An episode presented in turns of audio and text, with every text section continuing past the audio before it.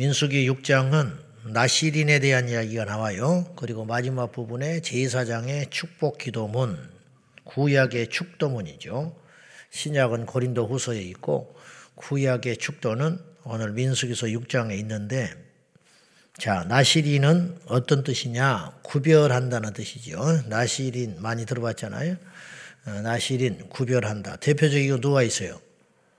삼손이 있죠. 삼손을 우리가 나시린의 대표 주자로 어, 봅니다. 자, 나시린은 어, 어떠한 이제 규례를 지켜야 하느냐 하면은 자, 3절 봐요. 이제 근데 나시린은 서원을 해서 남자나 여자나 서원을 해서 자기의 몸을 구별하여 하나님께 드리는 어, 사람을 나시린 근데 일정 기간이 있어요. 그 기간 동안에는 다음과 같은 걸 지켜야 한다 이 말이에요. 자, 3절만 보겠습니다. 자, 시작. 포도주와 독주를 멀리하며 포도주로 된 초나 독주로 된 초를 마시지 말며 포도즙도 마시지 말며 생포도나 건포도도 먹지 말지니 첫 번째 규례 포도주 독주는 물론이거니와 그와 유사한 모든 것도 아예 끊어버리라. 예, 그래서 건포도조차도 먹지 말아라. 그리고 이제 술은 아니지만 포도를 따서 저장하면 자연 발효돼 가지고 초가 될 거 아니에요. 그것조차도 먹지 말아라. 그렇게 엄명을 하고 있습니다. 두 번째는 자기 몸에 삭도를 어, 대지 말아라. 그것이 명령이에요. 자기 몸에 머리털이 자라날 때에 그것을 자르고 그렇게 삭도를 대지 말아라.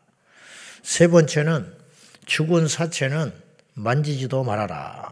그렇게 세 가지의 큰 명령, 엄명을 했는데 이게 이제 어찌 보면 간단한 것 같지만 이게 왜 힘들고 어렵냐면 사람이라는 게 그래요. 무심코 밥을 안 먹을 수 있잖아요. 하루 아침 안 먹는다든지 정심을 건너뛸 수 있어요. 근데 금식을 한다고 생각하면 미리 배가 고파버려요. 이게 사람이에요. 여러분 종종 아침 한 끼 안 먹을 수 있잖아요. 그러니까 금식을 하나님께 하겠다고 생각하지 않고 그냥 하루 한 끼 안 먹는 것은 아침 안 먹는 거는 아무런 영향이 없는데 금식을 해야겠다 내일부터 그럼 오늘 저녁부터 배가 고프기 시작하다고 그리고 금식하는 아침에는 유달리 배가 더 고프다고요. 그러니까 의식하는 순간에 모든 관심과 신경을 쓰는 순간에 그렇게 되는 거예요. 금식이라는 건 단순히 음, 위를 배운, 비운다는 의미도 있지만은 하나님 앞에 나의 온 정신과 나의 삶의 이 패턴을 하나님께 집중한다는 그런 유익도 있는 것이죠. 금식을 하면 배만 고픈 게 아니라 이게 배가 고프니까 온통 신경이 배에만 관심이 집중이 되잖아요. 그래서 이제 배가 고파지면서 이 고통이 시작되면서 하나님을 계속 생각하는 거죠. 왜냐? 이건 실증이잖아요. 우리가 하나님을 계속 놓치고 살아요. 마음은 그렇지 않은데 생각 속에서 자꾸 하나님을 놓쳐버리고 잊어버리기가 쉬운데 이 배가 고픈 거는 뭐 24시간 따라다니는 거잖아요. 그러니까 배가 고플 때마다 이게 밀려오는 고통이 있을 때마다 잠도 오지 아니하고 나중에는 이제 막 영양분이 빠져나가니까 뼈바디가 쑤시고 그러거든요. 금식으로 하면. 그러니까 이제 계속 씨름하면서 하나님을 주목하게 하는 그런 유익이 있는 것이죠. 실제로 금식하는 기간 동안에는 기도를 많이 못해요. 힘이 빠져가지고. 그렇지만 유익이 큰 것이죠. 힘든 만큼 유익이 크지. 나시린도 마찬가지인 거예요. 무심코 머리 기를 수 있죠. 무심코 그냥 어? 나는 요새 건강을 위해서 포도주를 먹지 않겠다. 그렇게 할 수 있죠. 그러나 나시린이라고 선하는 순간부터 그 밀려오는 유혹과 그뭐 어떤 규례라고 하는 그런 속박이나 억압이라고 하는 건 굉장히 클 거라고요. 더, 어? 이 머리가 빨리 자라는 것 같고, 더 장래에 갈 일이 많이 생기는 것 같고, 더, 어? 포도주를 접할 기회가 많고 분명히 똑같음에도 불구하고 자기 마음속에는 그런 전쟁이 계속 일어날 거라고요. 이러면서 결국은 자기가 나시린으로 하나님께 구분하여 드렸다는 것을 믿고 그것에 대해서 몸부림을 치고 사는 것 자체가 하나님 앞에 귀하다는 것이죠. 그래서 여기서 또 하나 특징은 시체를 만지지 말라 할 때 그리고 포도주를 엉하게 해버리잖아요. 나중에는 뭐 씨까지도 취하지 말아라. 이만큼도 틈을 주지 말라는 거예요. 오늘 현대 그리스도인들하고는 너무 다른 말씀을 주는 거예요. 이 땅의 크리스찬들은 너무 말랑말랑해요. 그냥 술도 한 잔씩 하면서 예를 들면 물론 나시린이냐 그리스도인이 그건 두 번째 차고치고 술도 한 잔씩 먹으면서 뭐 하나님도 이해한다는 둥, 뭐 취하지만 않으면 된다는 둥 이런 자기 합리화를 하면서 스스로 이 경계심을 풀어버리는 그리스도인들이 너무너무 많다는 것이죠. 뭐 목사는 술 안 먹냐 뭐 이런 거. 또 코로나로 현장 예배가 한 번 큰 타격을 받고 나니까 우리 스스로 어떤 합리화가 생기냐면은 뭐 하나님이 꼭 예배당에 가서야만 예배를 드리느냐. 그러니까 옛날에는 이런 생각조차를 안 했어요.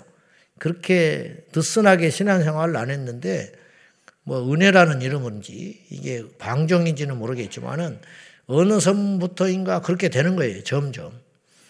시체도 만지지 말아라. 근데 자기 친족, 부모, 가족이 죽어도 만지지 마라 그래요. 너무 잔인하지 않아요? 너무 매정한 거 아닌가요? 그러나 하나님의 명령은 이런 거라는 거예요. 나답과 아비우가 죽을 때 장례 때 울지도 못하게 하셨어요. 주님이 울지 말아라. 모세가 울지 마라 그랬어요. 너희들 울어가지고 쓸데없이 울어가지고 하나님 진노를 더 사지 말아라. 아론이 얼마나 가슴 아파요. 자기 앞서서 두 자식을 응? 백주 대낮에 죽었는데 하나님께 원망하려면 얼마든지 할 수 있어요. 왜냐? 우리가 뭐 내, 내인이 무슨 죄요? 내가 제사장 된다고 그랬어? 얼마든지 할 말 있죠? 괜히 제사장 시켜가지고 죽여버렸잖아, 하나님이. 응? 이건 아니잖아요. 우리가 그렇게 할 수 있잖아. 응? 내가 뭐, 그 직분 달라고 그래서 하나님이 시켜놓고, 왜 이렇게 무거운 짐을 줍니까? 응? 이런 거 있잖아요. 그런데 하나님은 장례 자체도 못 치르게 하셨고, 그리고 해망문 밖에 나가지 마라 그랬어요. 그 어수선한 장례. 아론과 그의 자손들에게 명하기를 너희들이 형제가 자식이 죽었다고 감정에 휩쓸려 가지고 나에게 할 의무를 소홀히 하는 순간 너희는 해망문에 나가면 죽이리라 그랬어요. 죽는다 그랬어요. 모세가 말이 정 슬퍼하고 울라면 나답과 아비우가 죽었다는 사실 때문에 울지 말고 하나님께서 이런 일이 일어난 것에 대해서 너무 진노하고 계시다는 거. 어째서 내 말을 그렇게 경히 여기냐? 어떻게 다른 불을 나한테 드릴 수 있냐? 사람이 볼 때는 아무것도 아닌 죄지요. 제사만 드리면 되지. 불만 피우면 되는 거 아니에요? 그러나 하나님은 그렇게 말하지 않는다는 거예요. 구약이니까 무시해도 될까요? 이 말씀은 구약에만 있는 말씀이니까 신약을 사는 은혜 안에 사는 십자가의 의의 시대 후에 사는 우리는 아무런 상관이 없는 말씀일까요? 하나님이 얼마나 이 시대 크리스찬을 위해서 향하여 참고 참고 참고 하시는가.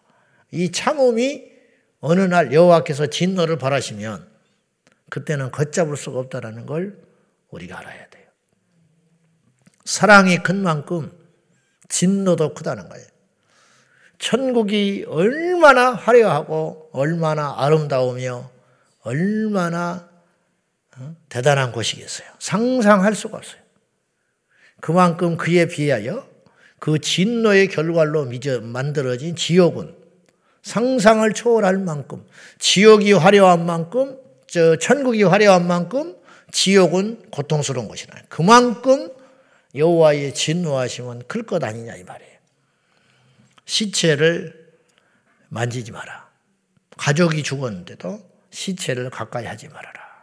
그러니까 가족이 죽고 막 부모가 죽고 했는데도 불구하고 장래에 집중하지 말라는 거예요. 그럼 뭐냐? 그 순간에도 잊지 마라. 뭐예요? 나는 나실인이야.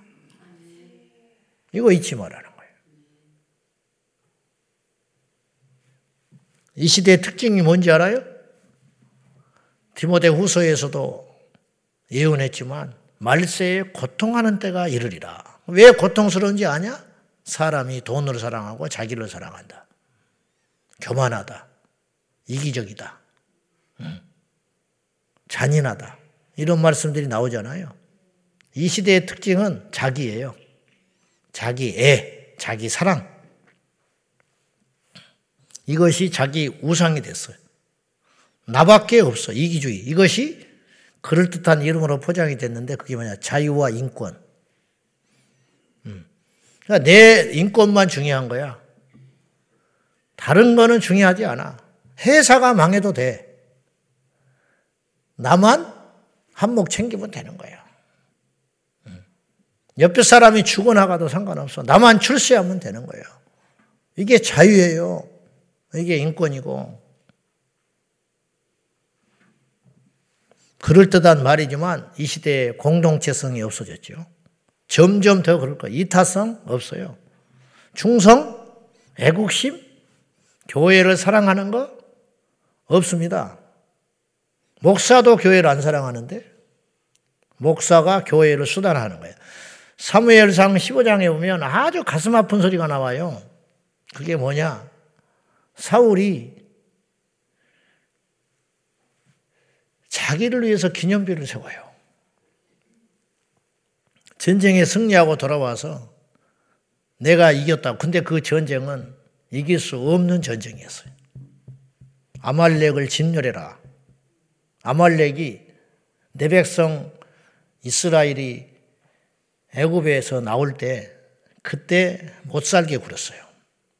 하나님이 500년을 기다리고 있다가 그러니까 끝판왕이야. 우리 주님은 아주 뒤끝이 엄청난 분이에요. 500년을 잊지 않고 있다가 내 백성을 건드렸다. 그러니까 이제서야 진멸해 버려라. 그동안에는 힘이 없었어, 이스라엘이. 여호와는 물론 힘이 있으시지만 이스라엘이 이제 딱 부족에서 국가로 사사기의 혼란기를 접고 왕정 시대가 열려지니까 행정 정부가 들어서고 군대가 딱 조직이 되니까 기다렸다는 듯이 내가 너 도와줄 테니까 아말렉을 쳐버려라. 왜 그런지 아냐? 내 백성을 괴롭혔어. 500년 전에. 그 대신 그 중에 겐족속이 있어. 그 겐족속은 내 백성이 나올 때 호의적으로 해줬어. 근데 그 겐족속이 아말렉과 붙어 있는 거예요. 그러니까 겐족속을 떨어지라 그래라. 같이 죽이지 말고. 야 이렇게 하나님이 잊지 않는다는 거예요. 다 기억하고 있다. 그리고 쳐버려요. 그리고 이기거든요. 이길 수 없어요. 이스라엘이 무슨 수로 그 거대한 아말렉 엄청난 대군인데 쓸어서 이겨버려요. 이겼으면 하나님이 도와준 거거든. 성경에 하나님이 도와줬다라는 표현은 없어. 그러나 이 전쟁은 하나님이 시작한 전쟁이에요. 그러니까 하나님이 지휘관이었어요. 그래서 이긴 거예요. 자세히 성경이 다 낱낱이 기록이 안 돼서 그렇지. 얼마나 많은 전략과 기적이 일어났겠어요. 도무지 이길 수 없는 전쟁을 하나님이 주선하셔서 이기게 했다고. 근데 대뜸 사울이 자기 기념비를 세웠어. 그리고 여호와의 명령을 거절하고 통통하고 살찐어서 살려서 데리고 왔어요. 이게 인간이에요. 여러분 무슨 말씀을 들으려고 하냐면 사적인 정으로 공적인 하나님의 일을 그르치지 말아라. 이게 나실이냐. 이게 하나님의 일을 하는 저와 여러분에게 주신 엄명이라는 거예요. 내 기분은 중요한 게 아니에요. 내 상황은 중요한 게 아니야. 하나님의 일을 하는 사람은 모름지기 사적인 것으로 하나님의 공적인 일을 거스리고 그르치는 일이 있어서는 절대로 안 된다. 그걸 명심해야 됩니다. 대표기도 순서야. 집안 여행을 가야 됐대. 바꿔달래. 바꿀 수 있죠. 얼마든지 바꿀 수 있지. 그러나 그건 자세가 틀려먹은 거예요. 그거는 가족 여행을 미뤄야 되는 거예요. 힘들지. 우리 믿음의 선조들은 이렇게 믿었어요. 그러니까 불이 떨어진 거예요. 이 중요한 가치들을 이 시대 크리스찬들이 자꾸 버리는 거예요. 당장 어떤 일은 안 일어나죠. 그렇다고 해서 뭐 별을 벼락을 때려버리겠어 하나님이 그런 일은 안 하시지. 그러나 하나님이 낱낱이 안다니까 절대로 하나님은 거저가 없어요. 뿌리는 대로 거두는 거예요. 하나님을 위해서 내 중심을 다하여. 아브라함이라고 이삭이 안 아꼈겠냐고. 하나밖에 없는데. 그 아들을 과감하게 하나님께 내려 치는 것이 쉬운 일이겠냐고. 하나님이 그걸 보신 거지. 그래서 복을 안 받을 수가 없게 된 거예요. 틀림없어요. 여러분, 하나님을 위해서 희생하고 하나님을 위해서 심고 하나님을 위해서 포기를 하는 것이 있다면 주님께서 그것과 비교할 수 없는 형통과 축복과 은혜를 주신다는 걸 기억하셔야 돼요. 이것도 아니고 저것도 아니고 응? 그렇게 하지 마라. 오늘 본문의 나시린의 이 서원에 대해서 반복되는 문장이 나오는데 기간 동안이란 말이 나와요. 자기 몸을 구별하여 여호와께 드리는 날이 있다는 거예요. 나시린이라고 해서 평생을 드린 자도 있겠고 10년을 드린 자도 있겠고 뭐 그랬, 그랬던 거죠. 그 기간 동안에는 그걸 엄명하여 지켜라. 그런데 사람이기 때문에 가만히 이렇게 예를 들어 놓은 거예요. 오늘 본문에 우리 주님이 친절하신 거죠. 모세를 통해서 말씀하기를 내가 시체를 만지려고 해서 만지는 게 아니고 이건 불가항력적인 게 있다 이거예요. 두 가지 술을 먹는 것과 머리털에 머리털에 삭도를 안 대는 것은 그거는 능히 내가 긴장하면 지킬 수 있어요. 그렇잖아. 아니, 나도 모르게 술 마셔버렸네. 그건 거짓말이야. 어디 잠결에 한 잔 해버렸네. 거짓말이야. 그런 일은 주님이 용납을 안 해. 그리고 아이고 어느 날 보니까 그냥 머리가 그냥 어떻게 하다 보니까 잘려버렸네. 그거는 벌써 망각했다는 것이기 때문에 그건 죄예요. 근데 이를테면 길을 가다가 옆 사람이 퍽 쓰러져서 죽어버렸다는 거예요. 근데 쓰러지면서 자기가 다 버렸다는 거지. 그런 경우는 어떡하냐 이거예요. 자기가 만질라고 해서 시체를 만진 게 아닌데 이런 경우에는 하나님께 제사를 드려라. 두 마리의 비둘기를 가지고 와가지고 하나는 번제로 하나는 속죄 제물로 여호와께 드리고 그 다음에 머리털을 다 밀고 삭도를 대서 또 그때는 밀으라고 그래요. 온몸에 머리털을 밀어버리고 그 다음에 그 기간부터 다시 시작해라. 그 전에 내가 이제 1년을 서원을 했는데 나시린을 6개월이 지난 시점에 사체를 만지게 됐다 이 말이에요. 그러면 그 전에 6개월은 무효다 이거예요. 그래서 이 제사를 드린 다음에 그때부터 1년을 다시 시작하거라. 그렇게 말씀하시는 거예요. 하나님과의 약속, 예, 또 하나님 앞에 어떤 것을 행하는 것, 이거는 굉장히 엄중하다는 것이죠. 그래서 제가 볼 때는 직장 생활도 그렇게 하면 안 돼. 그리고 사람한테도 그런 식으로 하면 안 되는 거예요. 근데 우리 하나님이 눈에 안 보인다는 이유만으로 하나님을 경시하고 무시하고 쉽게 긴장감 없이 두려움 없이 어떤 허술하게 그렇게 하는 경우들이 있다. 예배 시간에 발이나 꼬고 앉아가지고 짧은 치마 입고 와가지고 껌이나 쩍쩍 씹어대고 성경책도 없이 응? 핸드폰이나 만지작거리고 그 옛날 같으면 죽는 일이거든요. 옛날 같으면 그러니까 이제 뭐 이런 말들이 상당히 우리를 어, 불편하게 할 수도 있겠지만은 제가 하는 말씀은 그렇게 해서 30년, 50년 교회를 다녀도 그 의미가 없다. 예. 그러니까 처음에는 그럴 수 있어요. 모르니까. 하나님이 그런다고 때려 죽이진 않아요.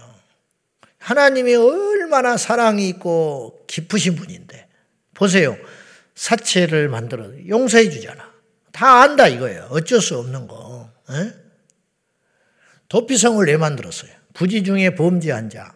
그, 그 사람들이 불이익을 당하지 않기 위해서 주님께서 살리기 위해서 그것도 각처에 여섯 개의 도피성을 두시고 우리 하나님이 결코 그렇게 답답하시고 어, 잔인 무도하시고 그런 분이 아니라고요. 그러니 우리에게 주신 율법은 요한 1서에도 그런 말씀이 있지만 결코 무거운 것이 아니라는 거예요. 그게 뭐가 무거워? 어?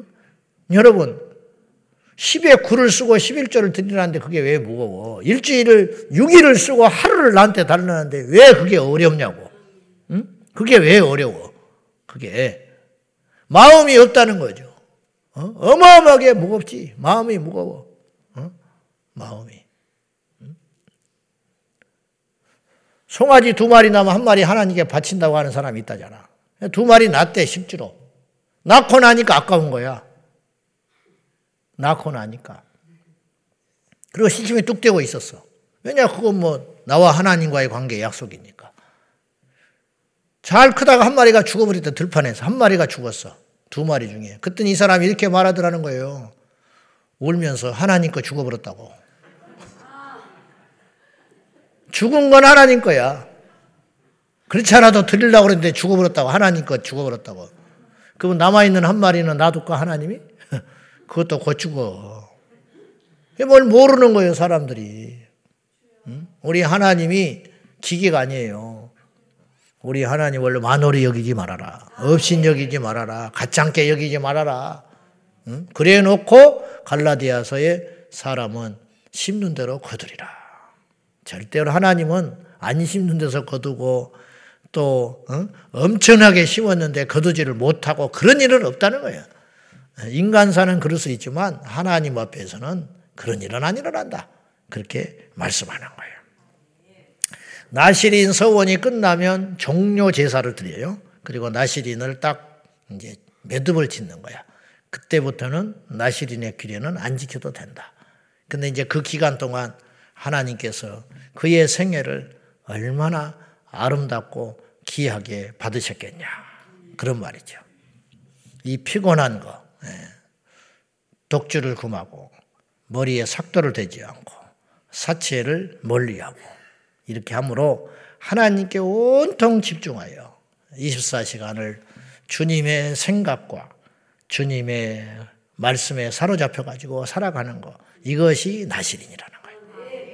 우리는 신약의 시대지만 역으로 우리는 다 왕 같은 제사장이고 우리 모두가 나시린이 된 거예요. 영적으로.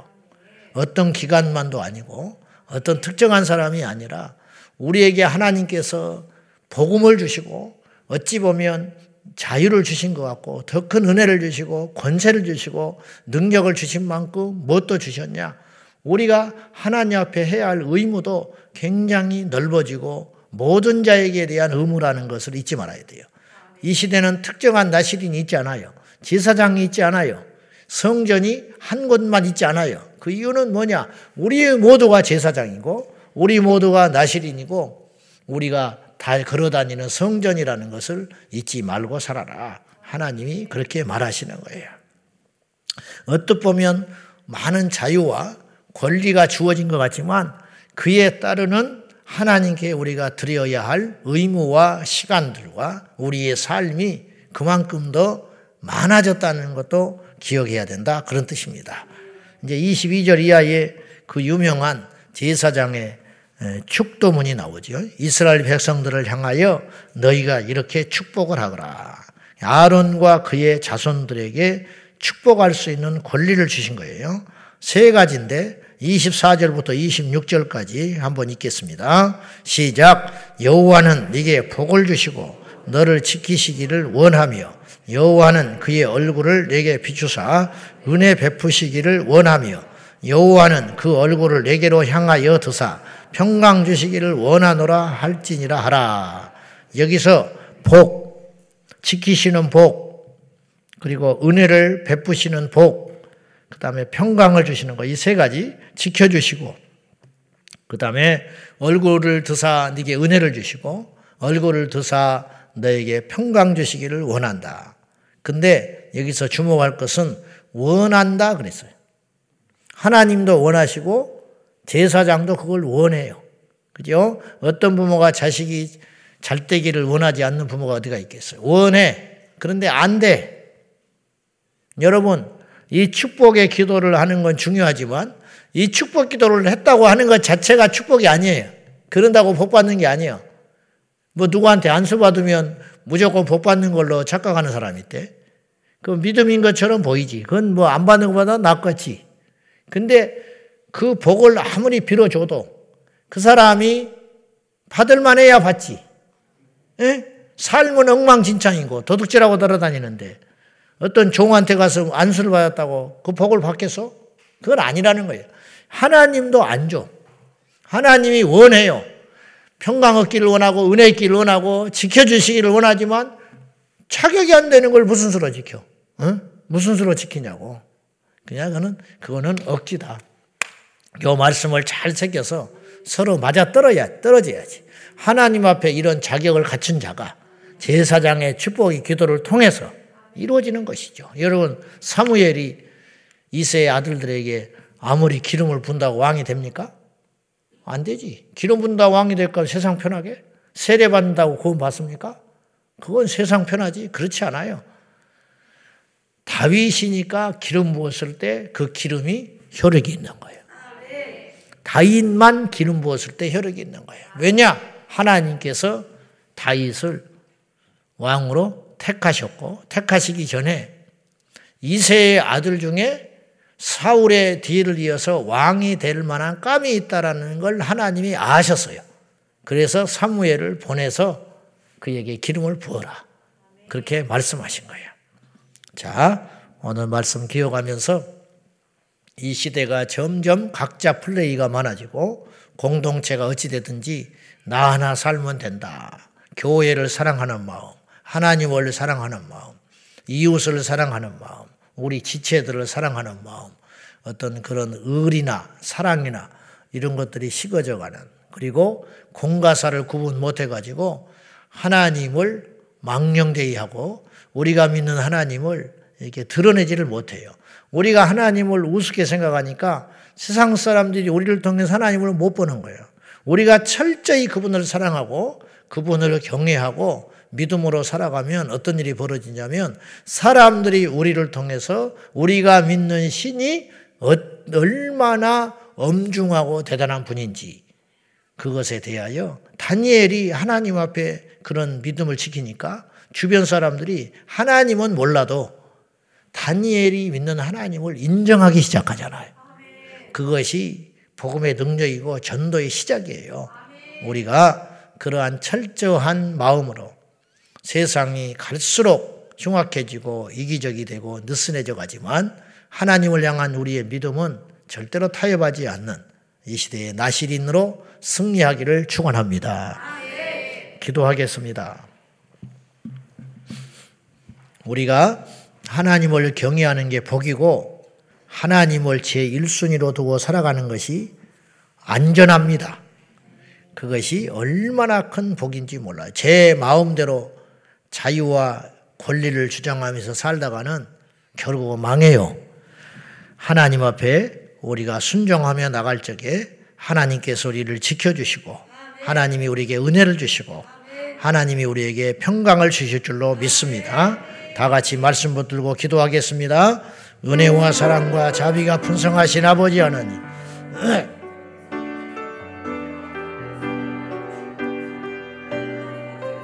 우리 하나님 앞에 철저히 약속을 준행하고 하나님의 말씀이 얼마나 엄중하며 하나님의 명령이 얼마나 큰 것인지 깨달아 알게 하여 주셔서 가볍고 철랑거리는 그리스도인이 아니라 속이 꽉 찬 진정한 참된 예수님의 제자가 되어서 이 마지막 때에 승리하는 역사가 일어나게 하여 주시옵소서. 우리 성도들 주님 앞에 엄중하게 말씀을 받들어 순종하게 하시고 아버지의 계명과 윤례를 따라 행할 수 있도록 도와주시옵소서. 나시린으로 소원한 자들이 하나님을 엄중하게 생각하며 주의 뜻대로 순종하며 나갈 적에 하나님의 은혜가 있고 하나님의 역사가 있고 하나님의 보살핌이 있고 하나님이 챙겨주는 멋지고 가치 있고 복된 인생이 될 줄로 믿습니다. 여호와께서는 우리에게 복을 주사 지키시기를 원하고 여호와께서 우리에게 얼굴을 드사 우리에게 은혜 주시기를 원하고 여호와께서 우리에게 얼굴을 드사 평강 주기를 원하시니 우리가 그것에 합당한 복을 받기에 합당한 자로 준비하며 살아가게 하여 주옵소서. 주여 믿습니다. 하나님 아버지, 이 시대에 세상은 말할 것도 없고 교회를 다니는 교인들조차도 하나님을 섬기는 종이 된 자들도 하나님이 종이기는 커녕 하나님을 종 삼는 일들이 빈번하게 일어나고 있으니 이 일을 어찌하면 좋겠습니까? 주여 자유와 인권과 내 이기심으로 말미암아 공동체를 파괴하고 하나님을 경외하지 아니하므로 이 인간들이 망할 길로 가고 있습니다. 주여 여호와는 우리를 지키시기를 원하시고 여호와는 그의 얼굴을 드사 우리에게 은혜 베푸기를 원하시며 주의 얼굴을 우리에게 드사 평강 주기를 원하시지만 이 자격을 갖춘 자가 없으니 어찌 이 복을 받겠습니까? 오늘 예배하는 우리 모든 지체들, 제자 광성교에 속한 모든 성도들은 어린아이로부터 어른에게까지 초신자든 기신자든 어느 누구든지 남녀노소를 막론하고 여호와를 경외하여 하나님께 이 복을 받는 자들이 되게 하여 주옵소서. 인간의 생사화복이 사람에게 있지 아니하고 하나님의 손에 있음을 믿습니다. 아무리 없는 자도 여호와를 경외하는 자는 가지게 될 것이고 아무리 약한 자도 여호와를 경외하는 자는 강해지게 될 것이고 모든 걸 잃어버린 자도 여호와를 경외하는 자는 반드시 이루게 될 줄로 믿사오니 우리가 그 믿음을 가지고 오늘도 세상과 타협하지 아니하고 여호와께만 우리 인생의 줄을 대게 하여 주시옵소서. 예수님의 이름으로 기도하옵나이다. 아멘. 주여, 주여, 주여. 살아 역사하신 아버지 하나님 우리와 함께하여 주시옵소서. 예수님의 이름으로 주소서.